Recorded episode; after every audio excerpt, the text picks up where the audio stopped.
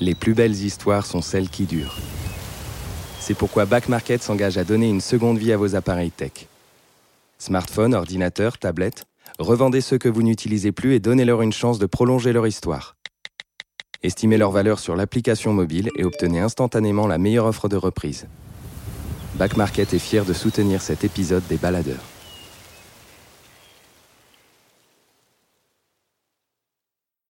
Les baladeurs, une série audio Les Others.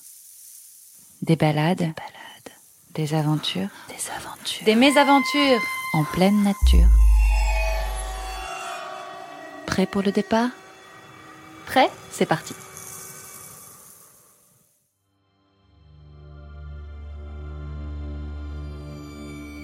Percer les profondeurs de la terre, échapper à la lumière, sentir les ruissellements de l'eau là où elle peut encore accéder. Explorer un monde obscur, minéral, où seules quelques vies primitives peuvent se développer. Des mousses, des bactéries, rien de plus. Faire le pari de rester dans ce monde clos, noir, tenter une expérience limite, celle de survivre de moi entre quatre murs de roche, volontaire enterré vivant. C'est l'histoire folle du spéléologue Michel Siffre. L'été 1962, il quitte le monde des hommes pour celui des strates profondes de la Terre, s'approchant peu à peu d'une pulsation tectonique. Quel est le projet du scientifique explorateur? Quelles sont les raisons qui le poussent à la séquestration volontaire?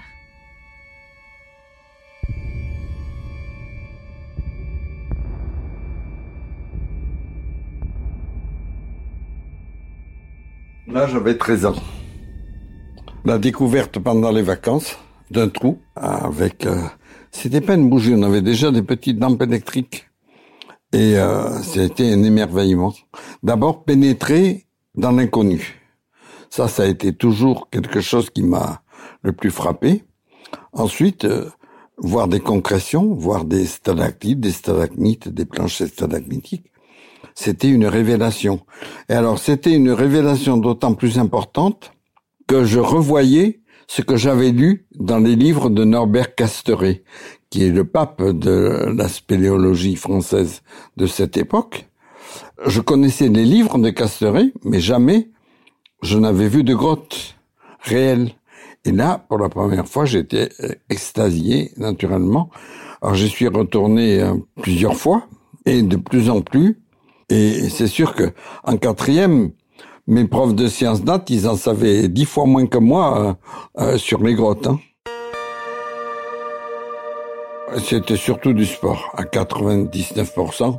Et puis, au milieu de ces spéléologues sportifs, qui ont essaimé à partir de la fin de la guerre, eh bien, il y a eu quelques scientifiques mais il n'y a jamais eu un grand savant. Il y en a eu un, il y a eu Félix Trombe, l'homme des, qui a, qui a créé les fours solaires, qui était un vrai scientifique et spéléologue, et bon spéléologue. Il y a eu aussi Max Cousins, qui était le, le, le, mathématicien qui a calculé le bathyscaphe d'Auguste Picard. Bon, mais à part eux, tirer, aller dans les eaux, euh, nager dans l'eau glaciale, etc. On dirait pas, mais ça attire les hommes. Donc moi, été toute mon adolescence a été guidée par la spéléologie qui est devenue scientifique. Pour moi, elle est devenue, c'était l'exploration, la découverte pure et dure et la découverte scientifique. Comment se forme telle ou telle concrétion, comment se font certains écoulements souterrains. Voilà, ça, c'était ma spécialité. Bon, j'étais destiné à être un géologue. Et donc j'étais très motivé. À 16 ans, j'avais publié déjà plusieurs notes scientifiques. Et à 20 ans, j'avais publié plusieurs notes à l'Académie des sciences. Je faisais la géologie de la ville de Nice, des environs. Et j'ai fait plein de découvertes que j'ai publiées. Donc j'étais vraiment un passionné pur et dur. Rien ne passait avant. Rien. J'étais dans un club de spéléologie à Nice qui s'appelait le Club Martel. J'étais un des jeunes, j'étais pas un des cadorants, j'étais pas un des, un des as. Mais j'étais un spéléologue euh, moyen, pas plus. Physiquement, il y avait des gars qui étaient meilleurs que moi, quoi. Bon, pour monter aux échelles. Euh. Et alors, en 1960, ma mère me téléphone, me dit, me montre un petit article dans le journal, la création d'une bourse qui s'appelait Bourse de la Fondation de la Vocation, qui allouait un, un million d'anciens francs à ceux qui euh, pouvaient prouver qu'ils avaient une véritable vocation. J'ai fait un dossier d'une vingtaine de pages. J'ai joint des notes scientifiques que j'avais faites et je suis par la suite, je suis passé immédiatement. À ce moment-là, j'étais donc géologue déjà de formation et j'ai cherché où je pouvais faire de la spéléologie planétaire. Mais un million de francs, ça suffisait pas. On pouvait pas louer de acheter une voiture ni rien. Alors j'ai choisi un petit pays. J'ai choisi Ceylan. Maintenant c'est Sri Lanka aujourd'hui. Et là, bon, je suis allé pendant deux mois dans les jungles, de, dans la jungle de Ceylan. J'ai trouvé des guides là-bas sur place. Et je suis rentré et j'étais auréolé de la gloire pour, mes amis du club Martin, du club de, du club alpin français, d'être allé tout seul dans la forêt tropicale explorer des cavernes.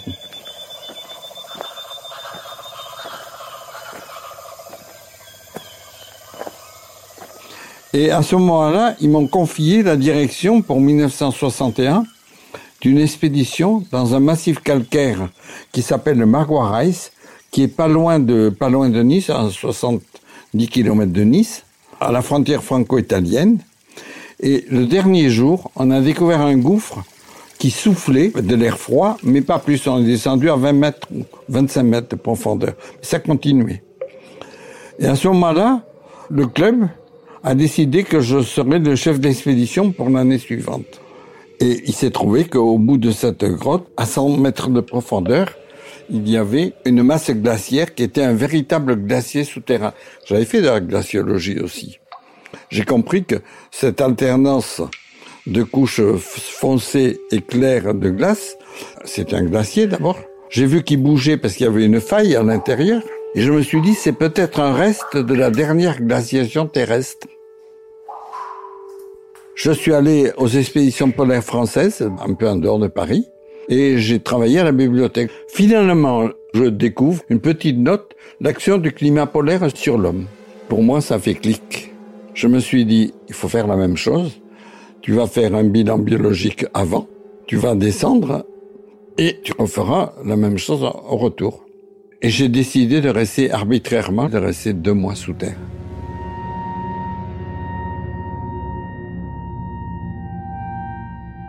J'étais à la cité universitaire à Paris. J'avais une chambre, là, j'étais avec un, coturne. Alors on parlait évidemment jusqu'à 2 heures, 3 heures du matin. Et un jour, au milieu de la nuit, j'ai dit, mais Michel, ce qu'il faut faire, il faut pas emporter de montre. Je pensais, tu vas vivre comme un animal. J'ai inventé un protocole très simple. C'était appeler quand tu te réveilles. Ton équipe en surface notera l'heure du réveil. Quand tu mangeras, tu les appelleras. Ils noteront l'heure de tes repas. Et quand tu te coucheras, tu les appelleras coucher et ils noteront l'heure vraie. Comme matériel scientifique, on n'avait rien. On avait deux téléphones, un vieux téléphone de campagne de la guerre de 14 de l'armée canadienne, un téléphone qu'on m'avait prêté, puis en surface, ils avaient une montre et un chronomètre.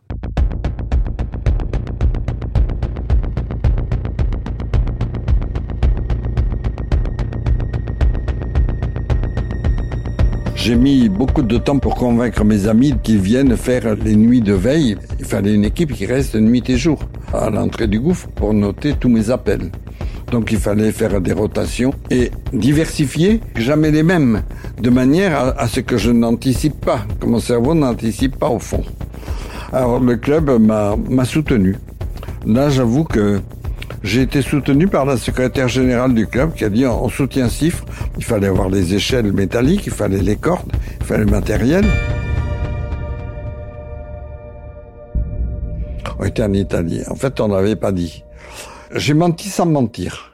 J'ai dit que je faisais l'expérience à la frontière franco-italienne. Mais j'ai pas dit que j'étais du côté italien de la frontière. Sinon, on n'aurait pas pu avoir l'aide des CRS pour monter le matériel euh, voilà comment, comment ça s'est fait. Le gouffre est à 2200 mètres d'altitude, dans 130 mètres de profondeur. Il faut une véritable expédition. Les gars ont commencé à descendre tout le matériel, la nourriture, tout ça. On descendait la nourriture dans des petits sacs plastiques. 30 cm de haut, 15 cm de diamètre. Des sacs de plage. Alors, il en fallait beaucoup. Et euh, finalement, tout a été prêt pour le jour où je suis descendu.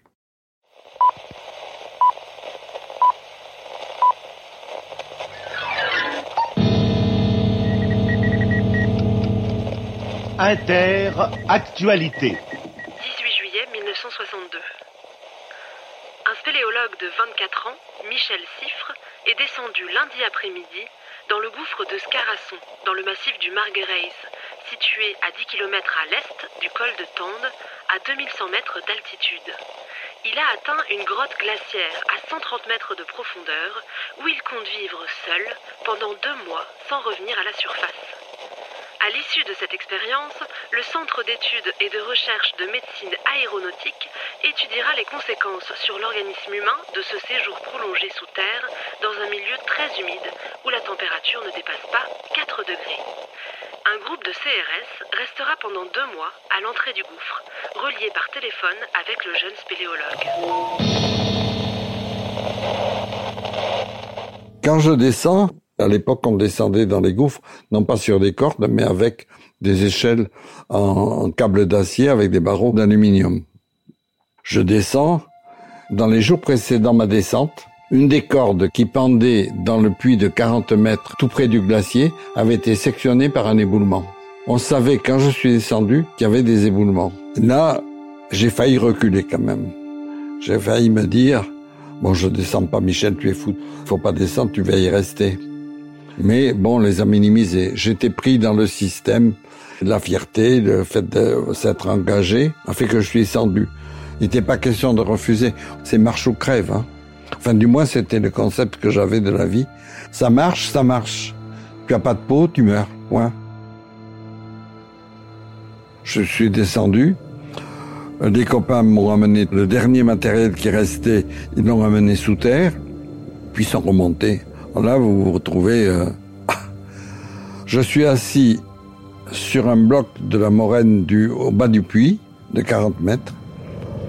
J'entends le dernier gars spéléo qui monte. J'entends le cliquetis des échelles. Puis ils arrivent au sommet du puits. Il me dit au revoir. Et puis là, je commence à entendre des sons qui s'affaiblissent, qui s'affaiblissent. Puis je me retrouve seul dans le silence absolu. Alors là, ça m'a foutu un coup quand même. Hein. Ça m'a foutu un coup au moral. Je me suis dit, tu, tu, tiendras pas. Et puis, bon, euh, la volonté, bon, je suis quand même un homme de volonté. Tu peux pas échouer. Tu es descendu. Tu peux pas ne pas le faire et tu peux pas ne pas réussir. C'est pas simple quand même de rester des mois sous terre, hors du temps, sans aucun, euh, très peu de conversation. Vous êtes face à la solitude absolue.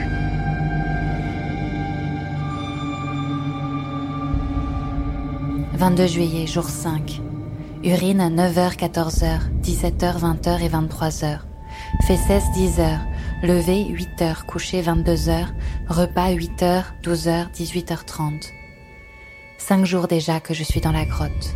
Je m'habitue. Le noir ne m'angoisse presque plus. Il fait plus humide que je ne le pensais, autour de 98% d'hygrométrie, quand même. Ah, si seulement je n'avais pas pris ces foutues chaussures en mousse. J'ai peur de me refroidir. Sinon, l'expérience se déroule comme prévu. Je suis content.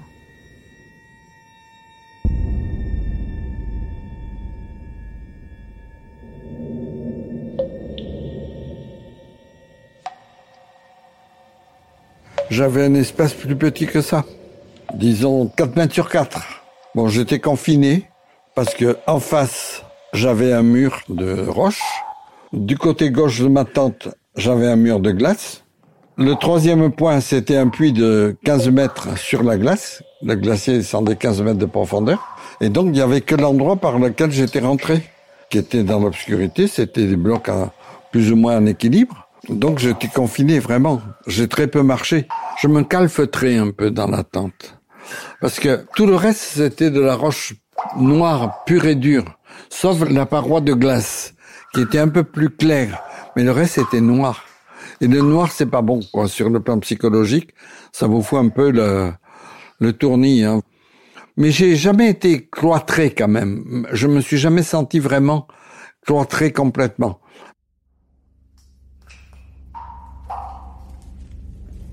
« 26 juillet, jour 9. J'ai fait le tour de la grotte et voici mes premières observations sur la morphologie du glacier. J'observe un enfouissement généralisé des eaux, qui est un phénomène fondamental du modèle karstique dans ces zones élevées, on ne peut citer comme écoulement superficiel estivaux que celui du plan Ambroise et celui du Piaggia Bella, très court, et s'achevant dans les pots nord. De très nombreux gouffres se rencontrent à tous les niveaux, isolés ou groupés en alignement ou en essaim. Certains sont des puits verticaux, mais la plupart sont obstrués par des blocs et des pirailles provenant des lapièces voisins. Les effets du gel et les glissements provoquent cette obstrusion, qui n'empêche pas la percolation des eaux pluviales et la fonte des neiges. J'avais une petite lampe de 4 volts 5 qui me donnait presque pas de lumière, moins qu'une lampe à main. Elle était trop faible. Mais l'acuité, vision change. Même si elle était petite, mon espace était de quelques mètres carrés. Donc je voyais suffisamment. Même pour aller sur, à la base du puits de 40 mètres, là où il y avait des éboulements, mais c'est là où j'allais faire mes besoins, j'avais besoin d'une petite lampe, mais qui me lâche pas, quoi, surtout. Ça, c'était fondamental.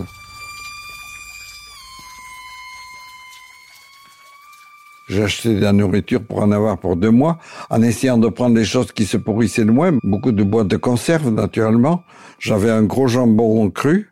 Le pain, j'avais des, des des biscuits militaires très durs, dégueulasses. J'ai eu des œufs jusqu'au bout.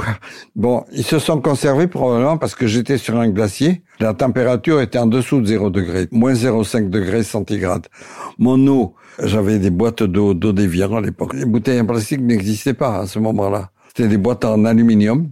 Euh, j'avais une tente qui était bien, mais à la construction, il y a eu une erreur. Ceux qui m'ont fait la tente ont fait un tapis de sol parfait, mais au milieu, ils n'avaient pas une toile suffisante. Donc, ils ont rattaché deux morceaux de tissu. Seulement, il y avait une couture centrale. Et dans ma tente, il s'est produit un phénomène de condensation. C'est-à-dire que quand vous avez une paroi froide à l'extérieur et chaude à l'intérieur, ça coule. L'eau s'est mis entre mes deux tapis de sol. Comme il y avait une couture centrale, l'eau rentrait dans la tente. Et en fait, si j'avais pris simplement une paire de chaussures de montagne, j'aurais pas souffert comme j'ai souffert. Mais pour être à l'aise, j'avais pris des bottillons en mousse. Et cette mousse absorbait toute l'eau. Si bien que pendant deux mois, j'ai eu les pieds glacés. Et ça a été un des problèmes qui a fait tomber ma température à 34 degrés. C'est probablement ça qui m'a probablement sauvé en fin de compte. 1er août, je ne m'ennuie pas. Je suis même plutôt heureux de faire cette expérience hors du temps extérieur, sans lumière naturelle, sans l'alternance rassurante des jours et des nuits, sans bruit, dans un silence entrecoupé d'éboulements, de glace et de roches. Je pense maintenant aux hommes de Cousteau, ces plongeurs qui ont expérimenté la vie dans les habitats sous-marins. J'ai lu ça dans le journal il y a quelques mois. Ça doit y ressembler un peu.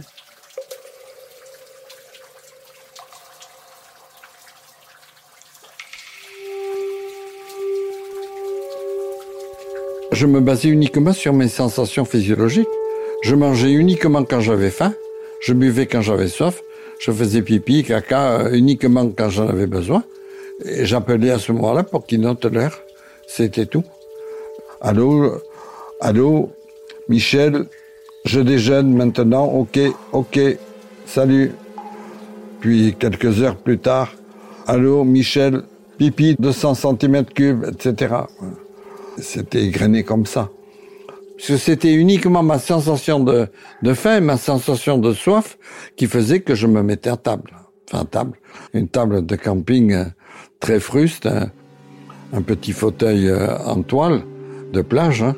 C'était tout hein, comme matériel et un duvet euh, qui était sur un lit de camp qui malheureusement m'a posé plein de problèmes. J'ai mis le feu à un moment, ça, ça s'est déchiré. avec des ficelles, j'ai bricolé de manière, je pouvais quand même dormir. J'avais pas froid dans la, au corps, au corps et à la poitrine. J'avais froid essentiellement aux pieds. Mais vous savez, c'est la circulation sanguine. Elle part du haut, du cœur, elle va au bas, elle se refroidit au niveau des pieds, elle remonte Et je pense que mon métabolisme a dû se ralentir. C'est ralenti nécessairement, puisque je faisais jusqu'à 34 degrés. Au bout de quelques jours, au bout d'une semaine ou deux, je me suis dit que les thermomètres ne marchaient pas. J'avais un thermomètre simple, hein, de famille. Je me ça marche pas, 34 degrés, je peux pas avoir 34 degrés. Je n'ai jamais imaginé que ma température avait baissé. Et le seul moment où je trouvais me réchauffer, c'était dans le duvet. Je m'endormais avec les pieds gelés. Et je me réveillais avec les pieds chauds. Si j'étais resté un mois de plus, je pense que, je pense que je serais mort.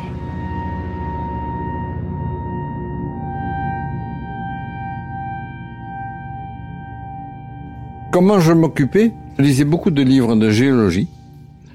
J'ai lu les deux tomes des mémoires du général de Gaulle de la guerre et deux, trois autres livres, mais donc pas énormément.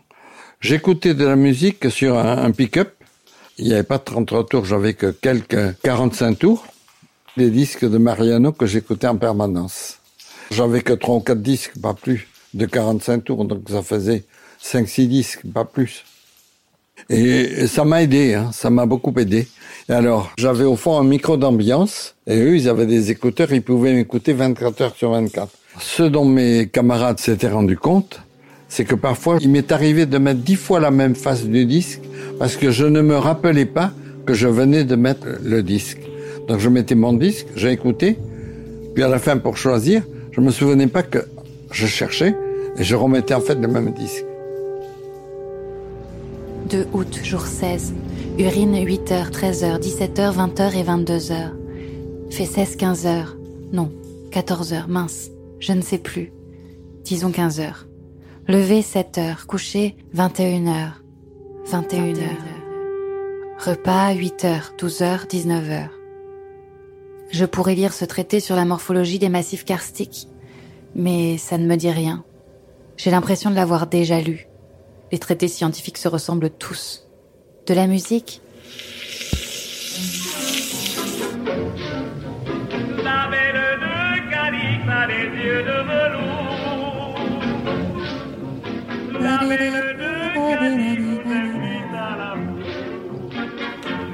Non, non, non plus.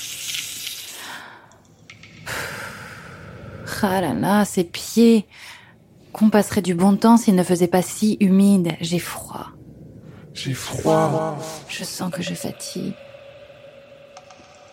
Ah tiens, c'est quoi ce livre? Un traité de géologie? Allez. Ça me fera passer une heure. Peut-être. Peut-être deux. J'ai revu un peu toute ma vie. Bon, mais c'était une vie jeune quand même, hein, donc euh, je pensais énormément à mon expédition solitaire à Ceylan, dans la jungle. Euh, j'y pensais beaucoup. Je vais pas dire tous les jours, mais d'abord, on n'employait pas le terme jour, on employait le terme cycle. L'intervalle entre deux réveils ou entre deux couchers. Je pensais beaucoup à ce que je pourrais faire par la suite. Je pensais plus à une expédition spéléologique, géologique. Les grottes en soi, simplement les grottes qu'on faisait dans la région de Nice, les sables souterrains, les galets souterrains, je pensais qu'à ça. J'étais, j'étais un être qui aurait dû devenir un géologue. Le seul truc qui m'intéressait, c'était la glace.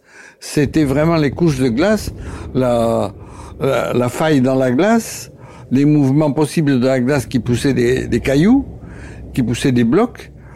J'avais une échelle qui descendait au bas du glacier avec une corde. Je suis descendu sur cette échelle pour voir le dessous du glacier, parce que j'avais le temps pour l'étudier. Bon, j'aurais pas dû parce que j'ai eu de la difficulté pour remonter et que s'il m'était arrivé un accident, c'eût été extrêmement grave, évidemment. Ça aurait interrompu toute expérience, naturellement. 6 août, jour 21. Urine, 9h, 11h, 14h, 17h, 22h. Fesses, 11h. Levé, 8h. Couché, 20h. Repas, 8h, 12h, 18h. J'ai étudié la grotte un peu plus en profondeur. Il fallait le faire tout de même, mais je n'avais encore pas pris le temps pour l'observation. Voilà ce que j'ai remarqué. On peut citer comme écoulement superficiel estivaux celui du plan Ambroise et celui du Piaggia Bella. Ils sont courts, ils s'achèvent dans des pots nord. Les gouffres sont nombreux, ils se rencontrent à tous les niveaux, isolés ou groupés, en alignement et en essaim. Il y a des puits verticaux, mais beaucoup sont obstrués par des blocs et des pirailles provenant des la pièce. Les effets du gel et les glissements provoquent cette obstrusion qui n'empêche pas la percolation des eaux pluviales et la fonte des neiges. Dès le début de l'expérience, j'ai été, euh, j'ai été terrifié par les chutes de blocs dans le puits de 40 mètres. Les blocs tombaient, il y avait à la fois des blocs de rochers et des blocs de glace. Quand je suis descendu, les, parois du, du, puits étaient recouvertes de plusieurs centimètres de glace. Et avec l'été qui arrivait, ça fondait. Et donc les blocs s'effondraient, les sons se réverbéraient sur les parois du gouffre. Une fois, j'ai vécu un éboulement qui pour moi a duré 10 secondes, ce qui est énorme. Ça, j'ai été terrifié, que ça m'a duré une bonne quinzaine de jours. Il y avait eu d'autres éboulements de glace qui m'avaient fait peur sans me terrifier, mais qui m'avaient fait peur. Tandis que là, ça m'avait vraiment terrifié. Chaque fois que pour aller faire mes besoins, par exemple sur la glace, j'étais en dessous des chutes de glace et de roches. Et là, j'avais peur chaque fois. Je pense que cet éboulement a dû faire remonter ma température centrale. La peur m'a donné un choc tel donner un choc salvateur. C'est uniquement une estimation de ma part, purement psychologique, qui fait que je pense que ça a eu un rôle réel, réel. Vraiment réel. Maintenant, pour le prouver, difficile. 17 août, jour 32. Il y a eu un gros éboulement hier. J'avais la tête entre les mains, les jambes en tailleur au milieu de mon sarcophage de pierre. Ça résonnait dans ma tête. J'ai cru que ça finirait pas. Mon heure peut-être était arrivée, mais non. J'ai du mal depuis à me calmer. Je suis terrifié, nerveux. J'ai des tremblements et du mal à me déplacer. Je me sens déboussolée. Il faut que je reprenne des forces pour tenir encore 50 jours. Il faut que l'expérience réussisse à tout prix, même si j'en deviens fou.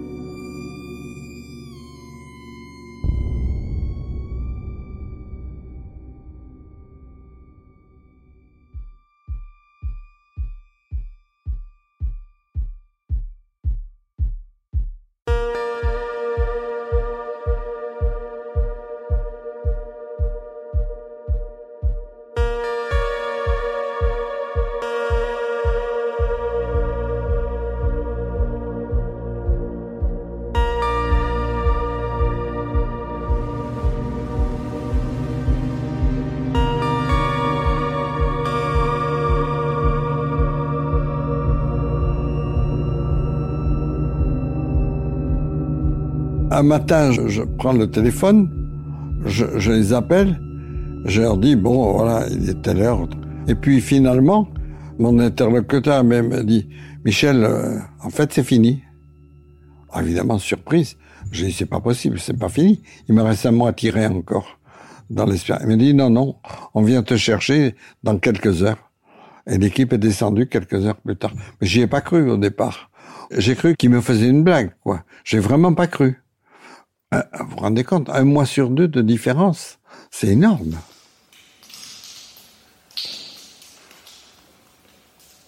Je suis descendu le 15 juillet 62, je suis sorti le 17 septembre. Je me croyais le 20 août. C'est-à-dire que j'avais perdu un mois sur deux. J'ai cru vivre un mois, alors que deux s'étaient en réalité écoulés. En fait, le cerveau, quand il n'a pas l'image temporelle, il abrège le temps. Le temps passe très vite, il passe à la fois vite et lentement. Il est passé très vite puisque je me croyais un mois avant. Mais en même temps, j'avais des journées qui me paraissaient longues parfois. Elles étaient objectivement longues, mais en fait, je les percevais très courtes. 22 août. On m'a appelé ce matin. On me dit que l'expérience est finie. Est-ce une blague de mes camarades pour me surprendre? Est-il vraiment possible que nous soyons le 14 septembre? Vais-je retrouver la surface La lumière Je ne suis pas sûre d'être prêt. J'attends qu'on me rappelle. J'ai peur. Ils sont descendus, ils sont arrivés, ils m'ont montré l'heure, ils m'ont dit non Michel, il est à l'heure, il y a l'hélicoptère qui attend, Euh, on t'attend à l'aéroport, on t'attend à Paris, à, l'armée de l'air. Tout, est monté euh, et euh, c'est fini. C'est vraiment fini. ce que tu crois, c'est faux. Ton 20 août, c'est pas le 20 août, on est le 14 septembre. Et ça, évidemment, c'est un, ça a été quand même un choc, hein. un choc émotionnel. Je sais pas si on peut employer le terme, ça a été un choc fondamental quand même, parce que j'y croyais pas quand même a ce décalage si si important. Dès le départ, je m'étais dit qu'il y aurait un décalage, peut-être une semaine, que je me tromperais en plus ou en moins. Je ne savais pas si ce serait en plus ou en moins. Mais un mois en moins, là, ça a été quand même un choc qui a été violent.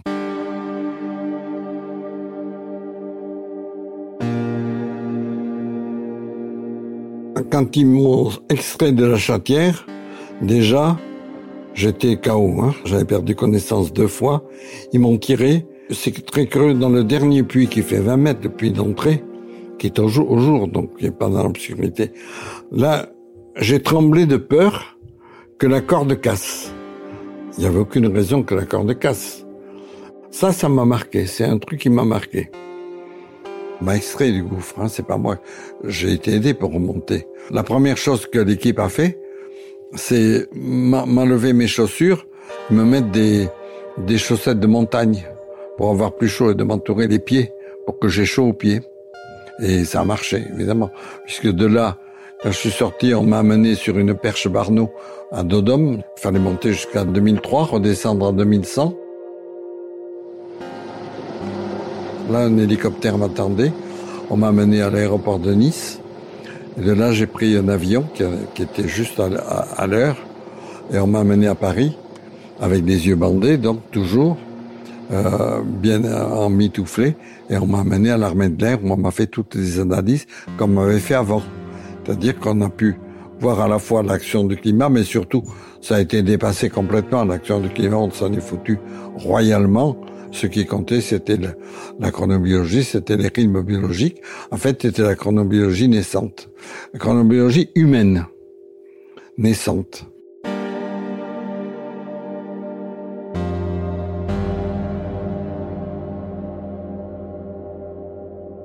Quand je suis sorti, on m'avait claquemuré les yeux. On m'avait euh, mis des lunettes noires et plus d'autres choses. Je voyais, j'étais aveugle. On m'a mené à l'armée d'air aveugle pas aveugle, mais sans, sans rien voir. Et c'est à ce moment-là, on m'a mis dans un appareil où on a réadapté ma vue. Et j'ai pu sortir sans lunettes. D'ailleurs, ça a changé, ma vision a changé complètement, ma vision des couleurs, ma vision du relief, dont on avait fait les mesures avant et qu'on a fait ensuite à l'armée de l'air, euh, a montré des variations dans la, dans la vision extrêmement importantes. Le vert, je voyais bleu. J'avais deux encriers il y en avait un, il y avait de l'encre verte, l'autre de l'encre bleue. je confondais. Ensuite, la vision du relief, je m'en suis pas rendu compte à l'époque, au moment même. Mais une fois sorti de l'expérience, après 15 euh, jours d'hôpital, mon frère habitait à ce moment-là aux Andelys, pas loin de Paris, et il m'amenait plusieurs fois par semaine. J'avais l'impression que la voiture s'écrasait dans la voiture qui était devant tout le temps.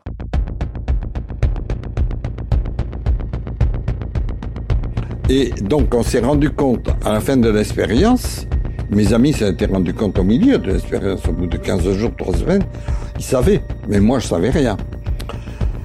Eh bien, mon rythme n'a pas été de 24 heures, mais a été de 24 heures 30 minutes. Ce qui signifiait en réalité qu'il y avait une dérive du temps. Je me dérivais d'environ demi-heure, une heure par jour. Si bien qu'au bout de trois semaines, je me réveillais à 18h et je me couchais à 6h du matin. J'étais exactement inversé, mon rythme biologique veille-sommeil était inversé. En fait, j'ai été le premier homme, sans le savoir, qui a montré que l'homme avait une horloge biologique qui n'était pas de 24 heures comme tout le monde le croyait à l'époque. Ça s'appelait le cycle nictéméral, comme le nictémère terrestre. Hein. alternance du jour et de la nuit en 24 heures. Mais non, qui avait un rythme différent chez l'homme inné, je faisais un test de comptage. 1, 2, 3, 4, jusqu'à 120, 120 secondes, 2 minutes. On me donnait un top aléatoire. Eux, ils notaient l'heure exacte. Et euh, Quand je comptais de 1 à 120, deux minutes, j'estimais moi, il se passait cinq minutes. C'est-à-dire que quand mon cerveau pensait une minute, il s'en écoulait deux. Quand je pensais une seconde, il s'en écoulait deux.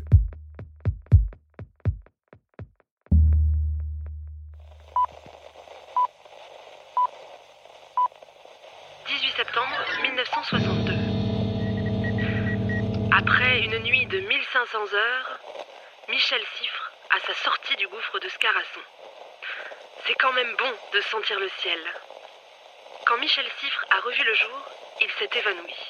Il était 11 heures hier matin, et depuis 1500 heures, le séquestré volontaire du gouffre de Scarasson attendait ce moment-là. Michel Siffre était entré dans l'obscurité et l'atmosphère glaciale du gouffre le 16 juillet dernier. Lorsqu'il apparut, hier, sur le dos d'un de ses camarades du club Martel de Nice, sa tête était recouverte d'une couverture. On craignait pour ses yeux, habitués depuis 63 jours à la nuit presque totale. 19 septembre 1962. L'expérience de Michel Siffre prouve que le cosmonaute survivra à l'avenir sur une planète lointaine.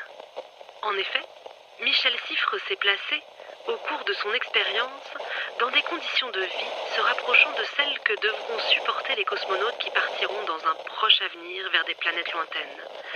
Il était donc intéressant de savoir si, au terme d'un voyage sans aucun contact humain, l'individu est à même de se ressaisir assez rapidement, de récupérer de façon telle à pouvoir, le cas échéant, effectuer une mission de reconnaissance et assurer son retour vers la Terre.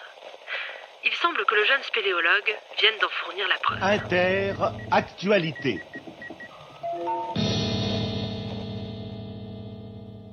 Mais à l'époque, c'était primitif. Hein. Il faut comprendre que c'est une époque où il n'y avait rien qui avait jamais été fait là-dessus. Qu'est-ce que c'est que ce mec, que ce spéléologue qui se met sous terre?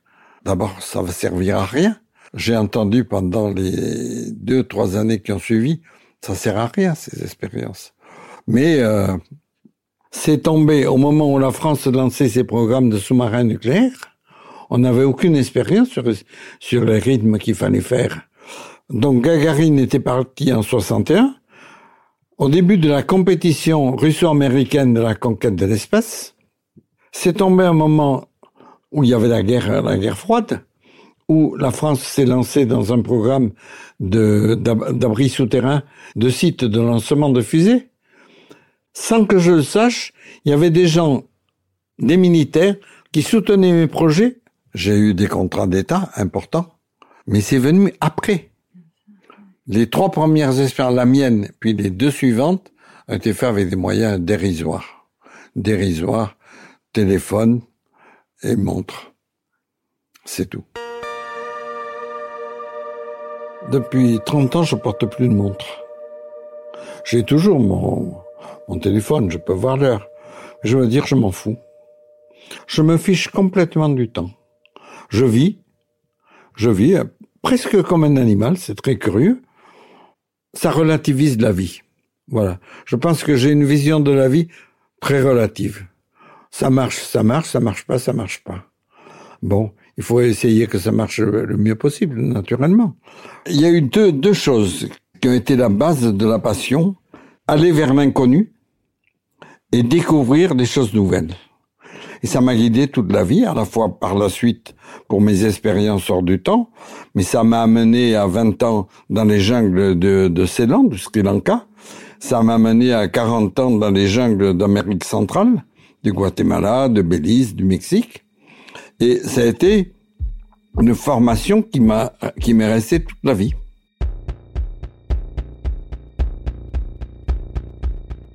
Michel Siff retournera deux fois pour ses expériences qu'on appelle désormais hors du temps. En 1972, engagé par la NASA pour 250 jours dans la Midnight Cave au Texas, puis en 1999 pour 64 jours dans l'Hérault. Entre-temps, il supervisera les expériences d'autres, comme celle de Véronique Le Guen, restée 111 jours sous terre pour l'étude des cycles circadiens. Les Baladeurs, une série Léo signée Camille Juzo, avec la musique claustrophobique de Alison Brassac et le dark mix de Laurie Galigani. Nous terminons cette deuxième saison de balade du pôle Nord au Salto Angel, du désert de Mauritanie aux profondeurs sous-marines en apnée, avec toujours le même plaisir de vous conter ces histoires. Si vous avez vous aussi pris du plaisir à nous écouter, dites-le nous sur vos applications, avec vos plus beaux mots ou en nous décrochant des étoiles. Et pour prolonger l'aventure et vous faire encore un peu frissonner, nous vous retrouvons bientôt avec un épisode bonus et des inédits de la saison. À bientôt!